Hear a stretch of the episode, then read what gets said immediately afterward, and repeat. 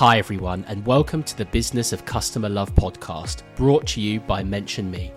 I'm your host, Simeon Atkins, and thanks for joining us today. Growing your brand through customer love might seem like an idea that belongs in the company cafe rather than the boardroom. But identifying, growing, and activating a base of loyal fans is serious business, and the results of harnessing customer advocacy can be truly transformational for both your company and your customers. We gather experts from across the space to shine a light on how you can unleash a virtuous cycle of sustainable organic growth where your best customers keep coming back and bringing their friends too. So let's get into today's episode. So I'm excited to be joined today by Nate Henderson, CEO of BILT Intelligence Instructions, a CX platform. Nate, welcome to the show. Thank you, Simeon. Good to be here. So you're here today to share how BILT has constructed its business around the aim of making their customers' lives better. Before we dive in, though, do you want to give a quick introduction to our listeners? Sure. So, uh, BILT, uh, our, the the, uh, the core of our solution really is 3D guided interactive instructions um, that make any task around setup, assembly, maintenance, repair so wonderfully simple that anyone can do it. Um, we're used today in 172 countries. Uh, um, we we now have millions and millions of users uh, throughout the world, and uh, and continue to grow. There are hundreds of brands, some of the very top brands in the world, uh, now partner with us for their for their uh, customer experience at that first moment you have with a product. Excellent. I know you're going to share some more details about the company a bit mm. later, but I just think it's uh, it's such a fabulous concept. This is something that personally drives me absolutely mad. Like I'm terrible at DIY at the best of times, and I'm even worse at following instructions. So it's a, it's a great concept, and uh, look forward to diving into a little bit more detail shortly. Um, Now, a tradition to get things kicked off in the show, I'd love for you to share a time recently where, as a consumer, you've experienced customer love firsthand and really what impact that had on you as a consumer. So I actually had one uh, just uh, just two days ago. Um, uh, uh as your listeners may know, we're uh, we're based in the Dallas Fort Worth area in Texas, uh, in the United States, and and the afternoon I stopped by and, and we were getting some barbecue. There were friends coming from, from out of town, and and they, they, really wanted to have real real Texas barbecue for dinner, and so I was just picking this stuff up, and I mentioned it to the um, uh, to the uh, uh, manager that was that was helping us with everything, and um, we got in, into a conversation, and he really started asking about uh, the people coming into town and what their preferences were and so forth. And within about ten minutes, he had put together this bundle of stuff, trying some additional. um, some additional meats some vegetables and things like that, and, and, and even added a few things to it at uh, at no charge and uh, my wife and I walked away and said, you know what, that is someone that cares about me having a great experience, and and, and was willing to approach it with flexibility um, instead of just a cookie cutter menu here, and really did what it took to make sure that I was ready to have a great experience with my you know friends that were coming. And sure enough, before we had gotten uh, uh, back to the office, my wife had already already left just a raging review uh, about this business. And, and, and, a, it's a great product, but it's just j- just the attention to detail and the willingness to take that ex- extra step was just very memorable for us. So we loved it. That's a great example, and I bet one of the first things you did when your friends came round is you told them exactly about this company and what they did for you as well, just kind of spreading that word of mouth as Absolutely. well. Absolutely, Absolutely, yeah. Fantastic. I know I'm going to regret asking this because I'm going to get very jealous, but what is a, a traditional Texas barbecue? What's involved? Uh, it's it's a, it takes a long time, right? You you have to you have to smoke it for a long time. It's the right rub, it's the right sauce.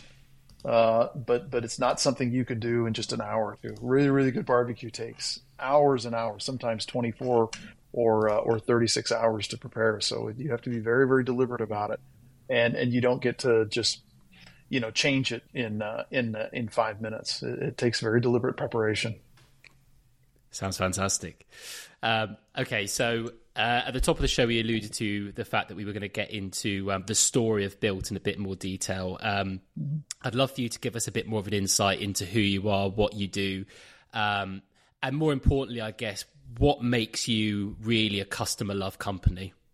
Mm-hmm. Well, uh, in order to tell that story, I, I have to start out even before BILT. Um, a couple of years before the idea even came up, I'd had the opportunity to Fred to read Fred Reichheld's book, The Ultimate Question, and and and for me, it was it was just it was life changing, if you will. Um, I, as I read it, I said, those are principles that I believe in. I aspire to work that way, to operate that way. And I said, at some point, if I have my own business, I'm going to run it that way. We are going to focus on creating promoters of the brands we serve. We're going to focus on loyalty and that, and that real goal, which is enriching people's lives. And, and so a couple of years later, when, when, when BILT came as an idea, which was, which was a friend of mine um, came in with a, a uh, you know reiterating that frustration that people have with products that require setup, assembly, maintenance, or repair. A few are good, but the vast majority of us are not good at it, and the paper instructions simply make it worse. Videos a, a, a decent step in the right direction, um, but we just looked at it and said, how do, how can we use modern technology to flip that around and make people actually wonderful at even difficult tasks? And and, and, and so, you know, we started it. It was, it was originally an innovation inside of SAP, um, which, uh, uh, after a period of time and sitting with SAP's, you know, executive management team, uh, they, they, they realized together with me that this is such a different business that it it, it merited being spun, spun out independently. So we spun it out as an independent business. But from the very very beginning, um, we have set that as the gold standard in our business of of let's focus on enriching people's lives and not declare success until we've actually done that. And and to the, to the point where um, before someone can join the business and receive a job offer, they have to read um, uh, the ultimate question and now Fred Reichheld's new book, uh, Winning on Purpose. They have to read it and we sit down and, and have a discussion about it because I'm trying to validate and ensure that that that person wants to live their life that way and how they treat each other but in how we measure success and what we call success amongst our customers. I love that. Um, what that says to me, we, have had a couple of guests on the show that have spoken about this idea of being customer focused and customer centric. I think customer focused is almost more of a tick box exercise where there are kind of pockets of teams that are thinking about the customer experience, like typically the sales team or like the customer facing teams. But what you're describing there is far more of a customer centric um, way of operating in that it's kind of at the core and the fabric of everything that you do. And it was kind of the the inspiration to start the business came from that as well. Um, and I just I just love the concept of something like BILT where um, you know you're, you're definitely talking to someone like me who is just terrible at DIY and following instructions. And actually when you're able to complete those tasks, even if it's kind of putting up like a simple table or something like that, you do feel a real sense of pride. So I think that there's a real, um, you, are kind of enriching people's lives, not just by the experiences, but also what you're kind of offering as a service as well. And I'm sure you've seen that firsthand. Exactly. And, and I would say, you know, for your, for your listeners, one of the, one of the conclusions we came to early on is, is when, when we, when you talk about customer love, uh, it's a pretty broad statement. So how do you actually do that in in uh, in reality? What we have found is is the first thing you have to realize is in your company, very oftentimes the person that is buying your product is not the person who is using it. And and and th- there's some cases where where that's not true, but in the vast majority of situations, you actually have two customers. You have a buying person, and then you have those that actually use your product long term. And and when you think of customer love, you have to be very careful delineating the two of those. And and you you will be most successful as you partner together with the buyer of your product and say, I am partnering with you to make your customer successful and let's and and I'm going to define success the way the same way that you are the buying entity, whether it's a CIO or a CMO or something like that. Who is their customer? Define success the same way that they do, and you're off to a great start. To to, to me, at the end of the day, that's what customer centricity, customer love is, is really understanding who the end customer is, and being equally yoked in in in defining that and executing on it. Yeah, absolutely. Um, and just to kind of take that a step further, um, for those customers that are, that are really going to be impacted by this product, what are the the kind of typical friction points that you're helping to tackle with BILT? Well, in, in, in our case, if you look across, you know, customer journey, um, someone someone may go go through purchase a product, um, um, you know, do research on it, but in, in the case of, of a, of a DIY consumer, when they bring it home, the first interaction with the product is not a working product; it's setup, assembly, maintenance, repair. Even if they have a third party do it, like someone at the store or some service go in and do it, the first interaction with that product is actually to get it set up. And in 99% of situations, that's actually a downer. It's a very frustrating experience, as you started out, Simeon, saying. If you're not really good at it, that can be a frustrating experience. Even though the product may work really well for sometimes years afterwards, that first experience is, is, is frustrating. And that's a problem because the time people are most likely to speak about a brand by name is within three to 12 hours of the first interaction with the product, which in this case, assembly, setup, maintenance, repair.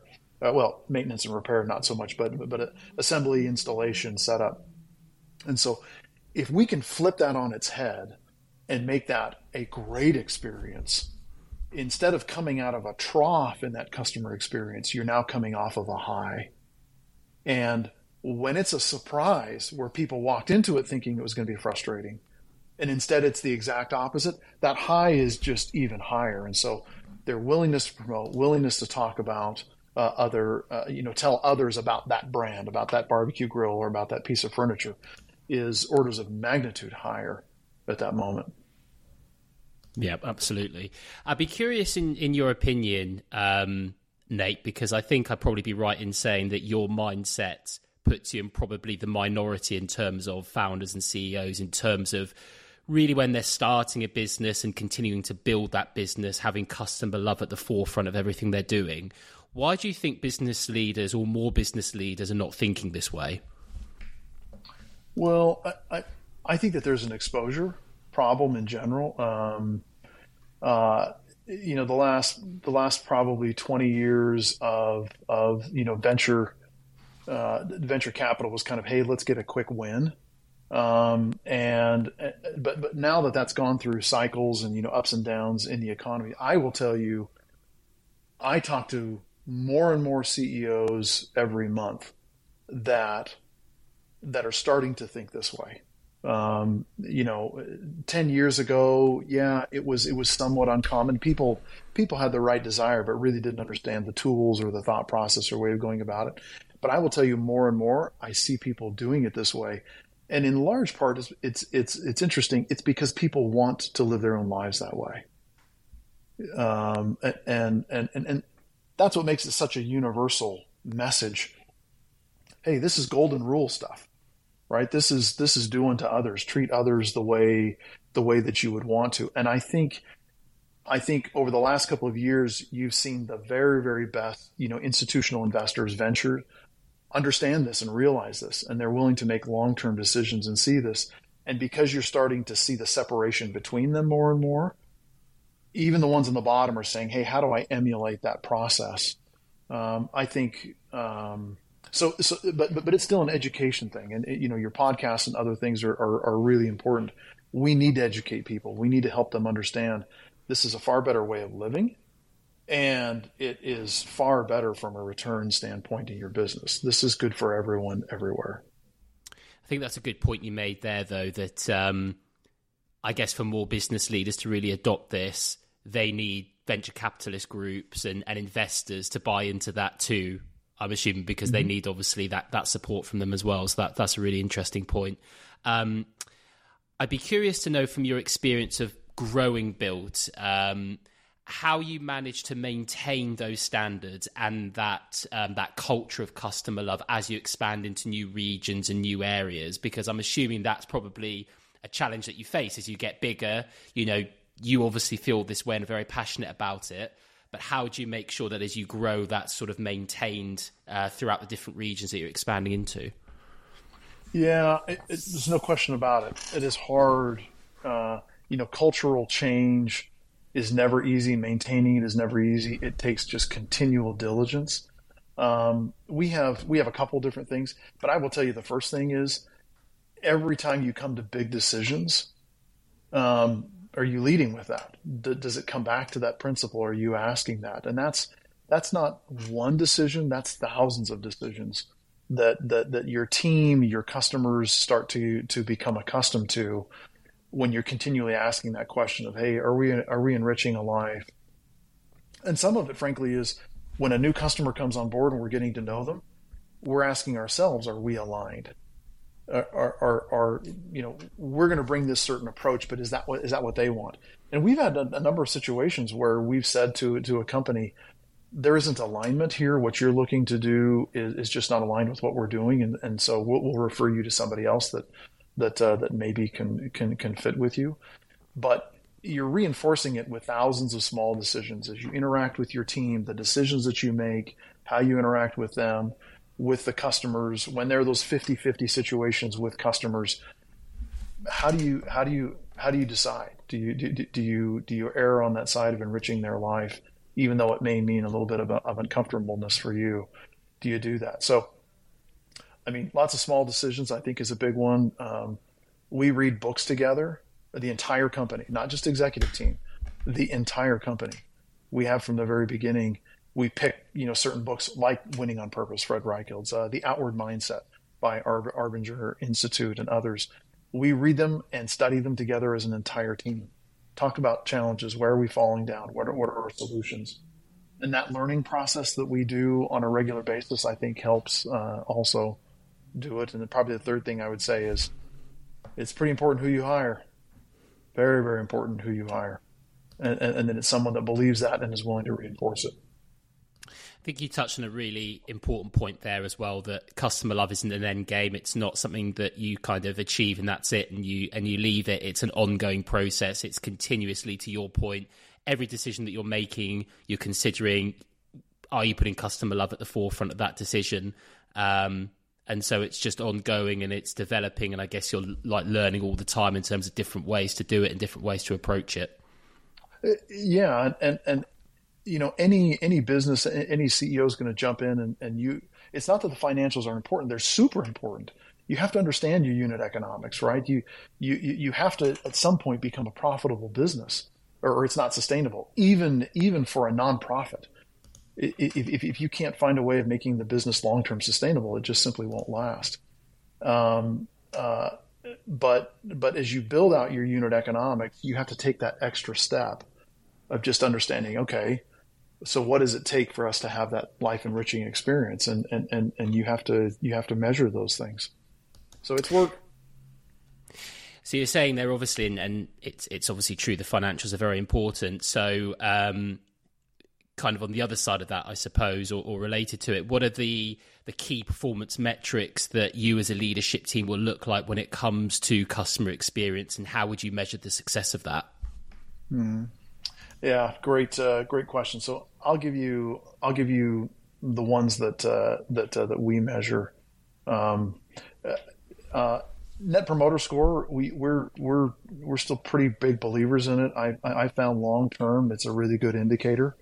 Um, um, for us, for example, the vast majority of leads that come into our business are referral or, or, or what we call earned growth of you know people have had a great experience and want to do more want to expand with us or tell someone else about it, or they have a great experience and they call us and say, "Hey, can, can you help my business?"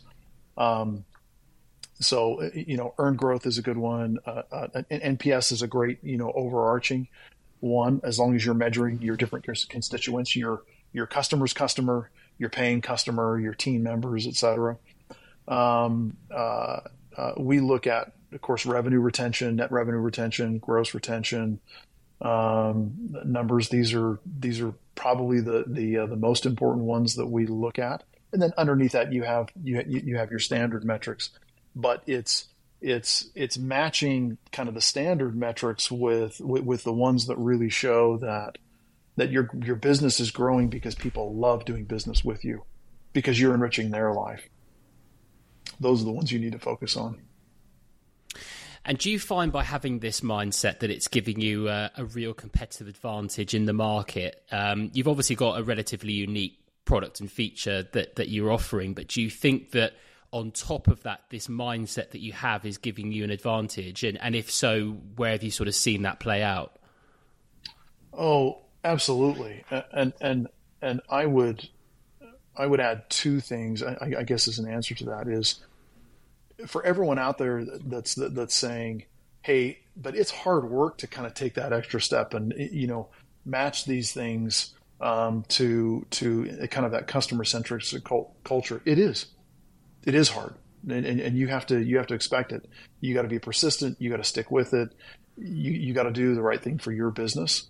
Um, um, it is it is it is difficult, but what you're going to find in the process is, um, especially in those more difficult times, like right now is generally a difficult economic environment, right? You, you got inflation, there's uncertainty out there. And yet we spend far less on sales and marketing than most other companies, way less, because there is such a loyalty effect that our customers have with us and their willingness to refer others. So, so, uh, it it, uh, it, proves it out in the very difficult times when it's hard to come by new opportunities. But when your existing customers are continuing to add more, even in a difficult environment, uh, I mean, I, I, just I just don't know of any uh, any proof that's uh, that's um, better than that. And it comes back to those basic economics that it's cheaper to keep existing customers than it is to purchase new ones. The, the right customers, of course, the, the wrong fit customers mm-hmm. can ultimately cost you money, but really the um, you know the fact that it costs you know five times more to acquire a new customer it's just as you're alluding to there it just makes much more business sense to be focusing and really prioritizing those customers that love you and, and will then refer you as well. Uh, and uh, yeah I, I mean if i had encapsulated it in just a simple message it's that. It's just it's just recognizing if you'll if you'll focus on enriching enriching their lives, understanding what that is, and being deliberate up front, hey, customers, this is what we do for you, and we do it very, very well we truly enrich your life. I, it just it just comes back to you tenfold. It just does.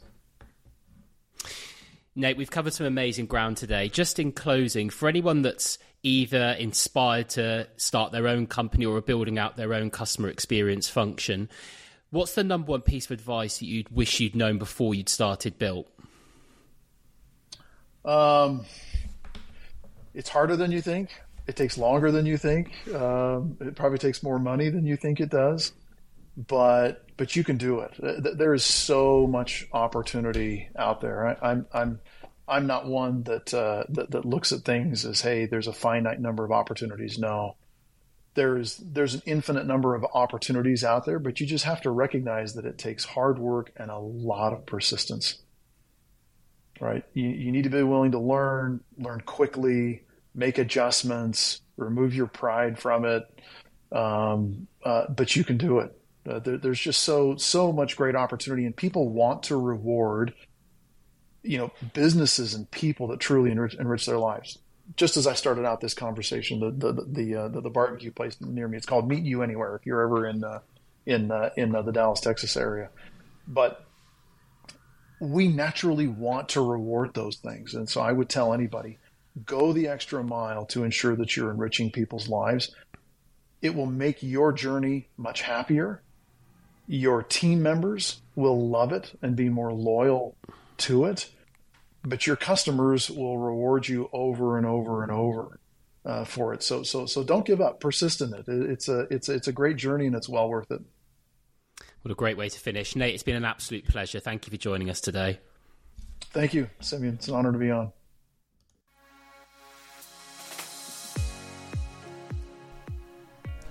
You've been listening to the Business of Customer Love podcast hosted by Mention Me.